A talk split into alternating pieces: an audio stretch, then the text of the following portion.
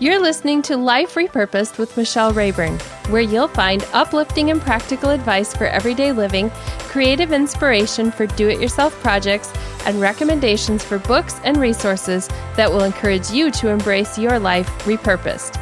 I'm your host, Michelle Rayburn. Welcome, Life Repurposed friends. I'm so glad to have you with me today. I'm going to be talking about how to increase self-control and emotional maturity. And I want to give a disclaimer right up front here. I'm not talking about these because I have it all together. This is a, hey, let's work on this together kind of an episode. Self-control and emotional maturity are something that we're always working on in life.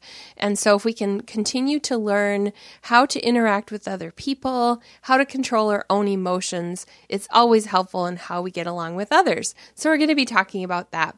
I'll be giving some resources at the end of the program, so if you want to know where to find those, you just go to michellerayburn.com/78 and you'll find the show notes. That's also a blog post that you can share with friends if you have some friends who maybe aren't as into listening to a podcast as you are, so that's there as a resource for you. I was recently watching my granddaughter as her mommy and daddy were playing with her.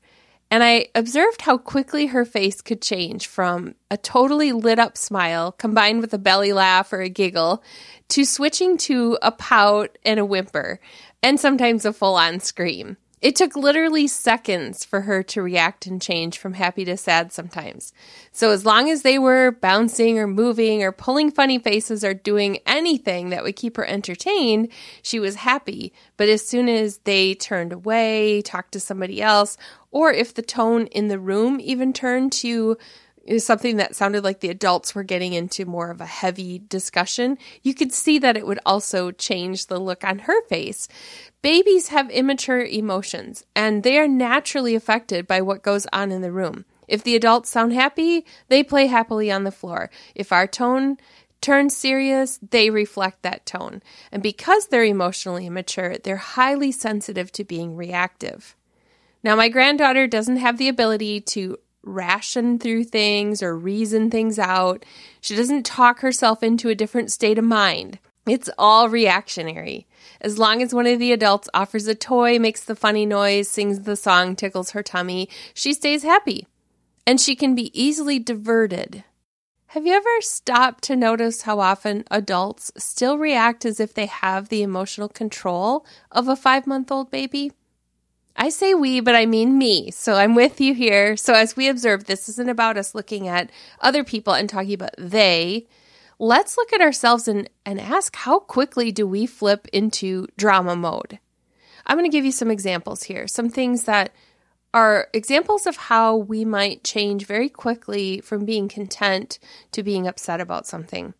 For example, I might be triggered by something on social media, and I tap out an angry or insulting reply. I might be suddenly crying because someone frustrates me. Raising my hand here, that's me. Socially overwhelmed, and I might withdraw or lash out. We could be overcome by someone else's drama, and we make it worse by joining in the drama. Fight or flight takes over with any hint of vulnerability, like someone just presses one little button and it's there. Feeling unsafe about someone else's tone and then fighting back. Well, some of this is rooted in past emotional pain that could require the help of a therapist. I think some of it is just because we choose to be emotionally immature. I'm not saying that all of us have full control of every reaction we have, because sometimes it is triggered by something from the past. But I do want us to look at, like, how often are we allowing ourselves to be triggered? We're basing it on an excuse, and maybe we moved past it long ago, but it's really comfortable to have an excuse. So let's talk about how we can get in a better place. Let's walk through a couple of simple steps that can help us with this whole process of managing our emotions. 1, name and recognize feelings. I struggle with this more than I once thought. I used to think I was very in control of my emotions. I actually am very self-aware and can identify that there's something wrong. I can identify when I'm letting something come out of my mouth that I shouldn't. But when someone says, "What are you feeling right now?" I'm not always able to answer that well. You can give me a list of emotions and I might not be able to pick the one off of there. So one of the things that we can work on is being able to name and recognize our feelings and our emotions and knowing how I'm responding. How do I really feel about this? Am I angry? Am I sad? Am I happy? Am I discouraged? Am I jealous? All the possible things that we could react with. So naming and recognizing feelings. Number 2, practice being other-centered. It's natural to talk about ourselves, like to go on and on about ourselves. It really is. When someone asks about something, we might give a long answer. I might have a friend ask me, how are you doing? And I launch into a really long explanation of all the things that have been going on in my life. And that friend might ask me to tell her more. And then I tell her more. And pretty soon a long amount of time has gone by. And I realize we've only talked about me. What if I spent a whole phone call with a friend talking only about me? And what if I missed something in her voice that sounded as if she were about to cry?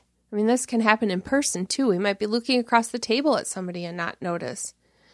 Oftentimes in conversations, I try to be aware of when I've become focused about my own needs or my own excitement or something like that. And I try to think of a way to volley the conversation. It's like tossing a ball back and forth where I ask a question to learn how the other person is doing. Now, oftentimes an insecure person or sometimes just somebody who's super generous about how they focus on other people, they might immediately try to turn it back to the other person. They might turn it back to me and say, oh, but that's enough about me. I press a little bit and I work on getting that other person to talk more so that it's a two-sided conversation. I want to walk away from every conversation knowing how that other person is doing and not just being supported in my own needs. Number 3, exercise a pause. Exercise, because it takes practice. You have to do it often.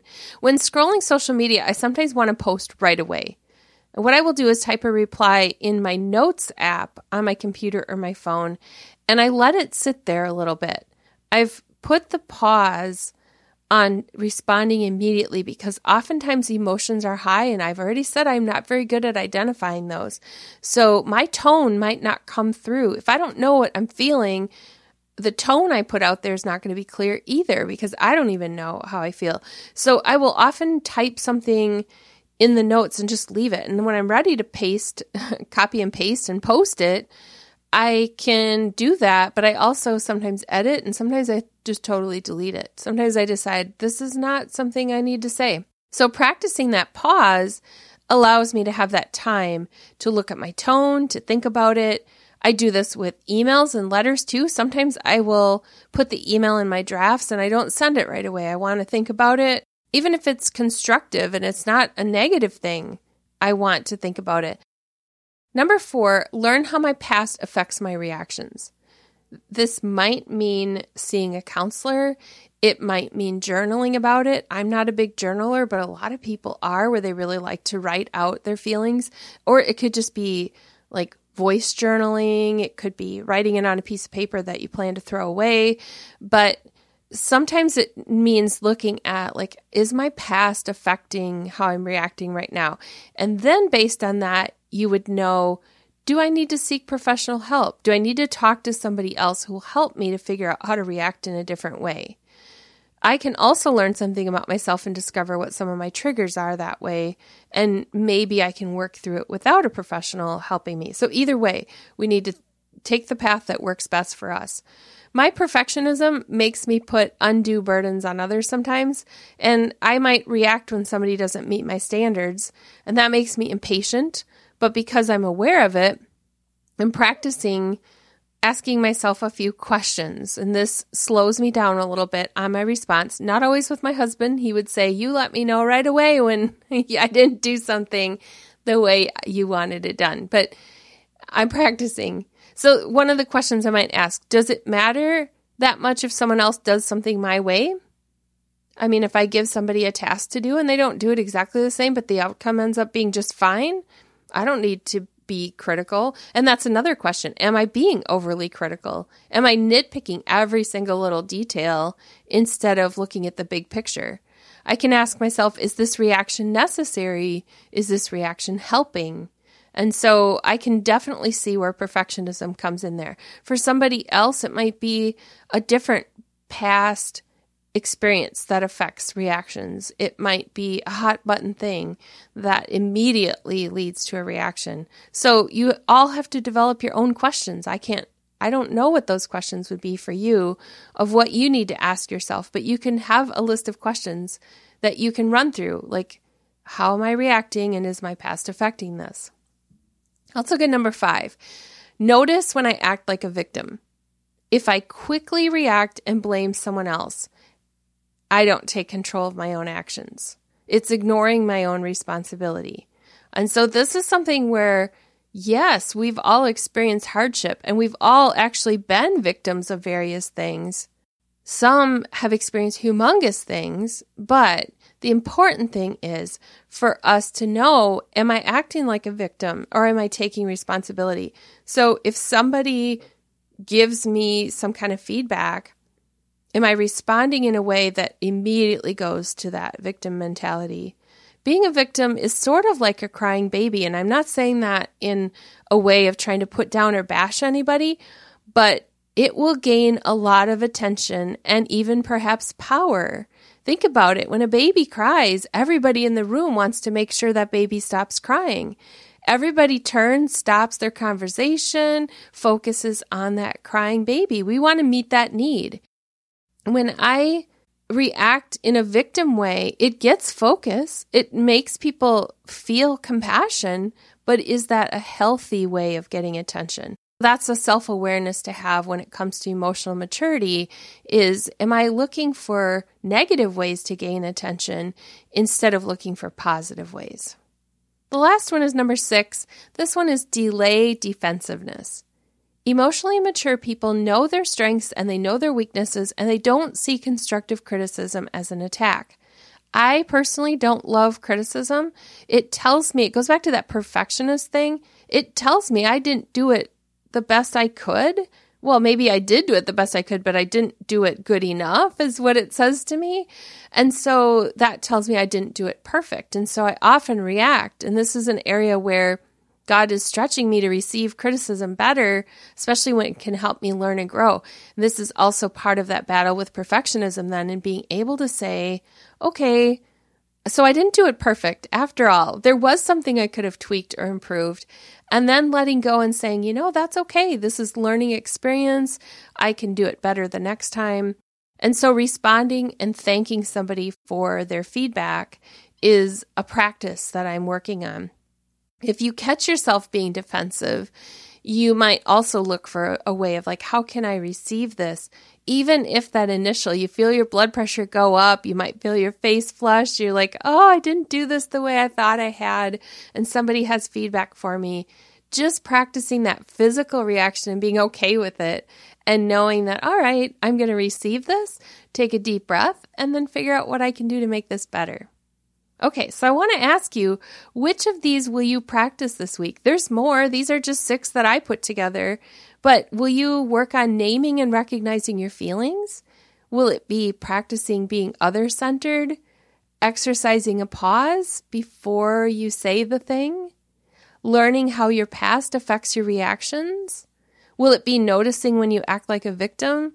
Or will it be delaying defensiveness and taking some time to receive criticism? What technique will you use to redirect your attention to something better when you're triggered? I encourage you to figure out one thing that you can do that would be a new action that would help you to grow towards more emotional maturity and more self-awareness. Let's look at some resources.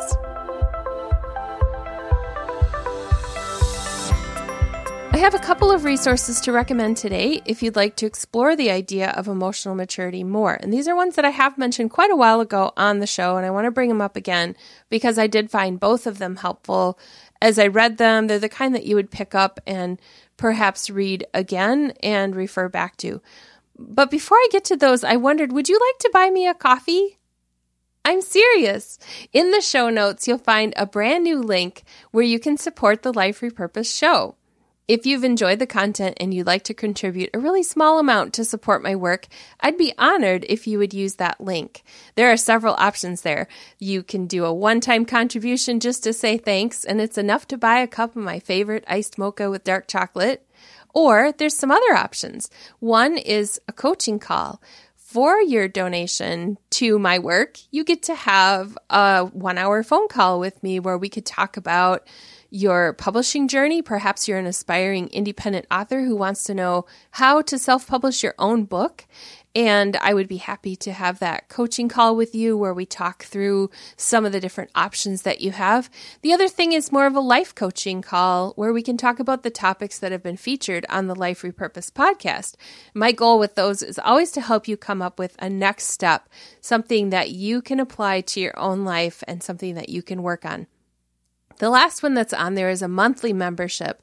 This is brand new. This is something that is just in the launching phases and has not started yet, but it's on the way. Members get to access a monthly group coaching call where we will cover personal growth topics. So it's sort of like the coaching call I mentioned, but in a group setting. So a couple of people get on a Zoom call, we talk about a topic, we hear what's going on in your life, and we have a mastermind to really work on those next steps in personal growth.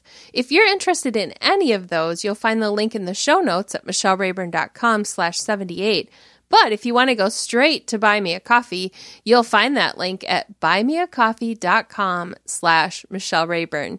So that's a little bit of a plug for you. I've been doing the show for a couple of years now, and this is something that is an investment of time. And so I would love to hear back from people who appreciate the content and know that it's done something in your life.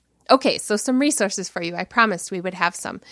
In the show notes, you will also find a link to the book Emotional Intelligence 2.0 by Travis Bradberry. This one talks about a step-by-step program for increasing your EQ, which is your emotional intelligence quotient. And there are 4 EQ skills that help you to understand your fullest potential. Those are self-awareness, self-management, social awareness, and relationship management. There's also a code in the book I bought, and I think it still comes in the books, for you to go online and take an emotional intelligence assessment, and it will help you identify the areas where you need to do some work. The other one is a book by Peter Scazzero. It's called Emotionally Healthy Spirituality. In this one, Peter Scazzero outlines a roadmap for discipleship with Jesus that is powerfully transformative.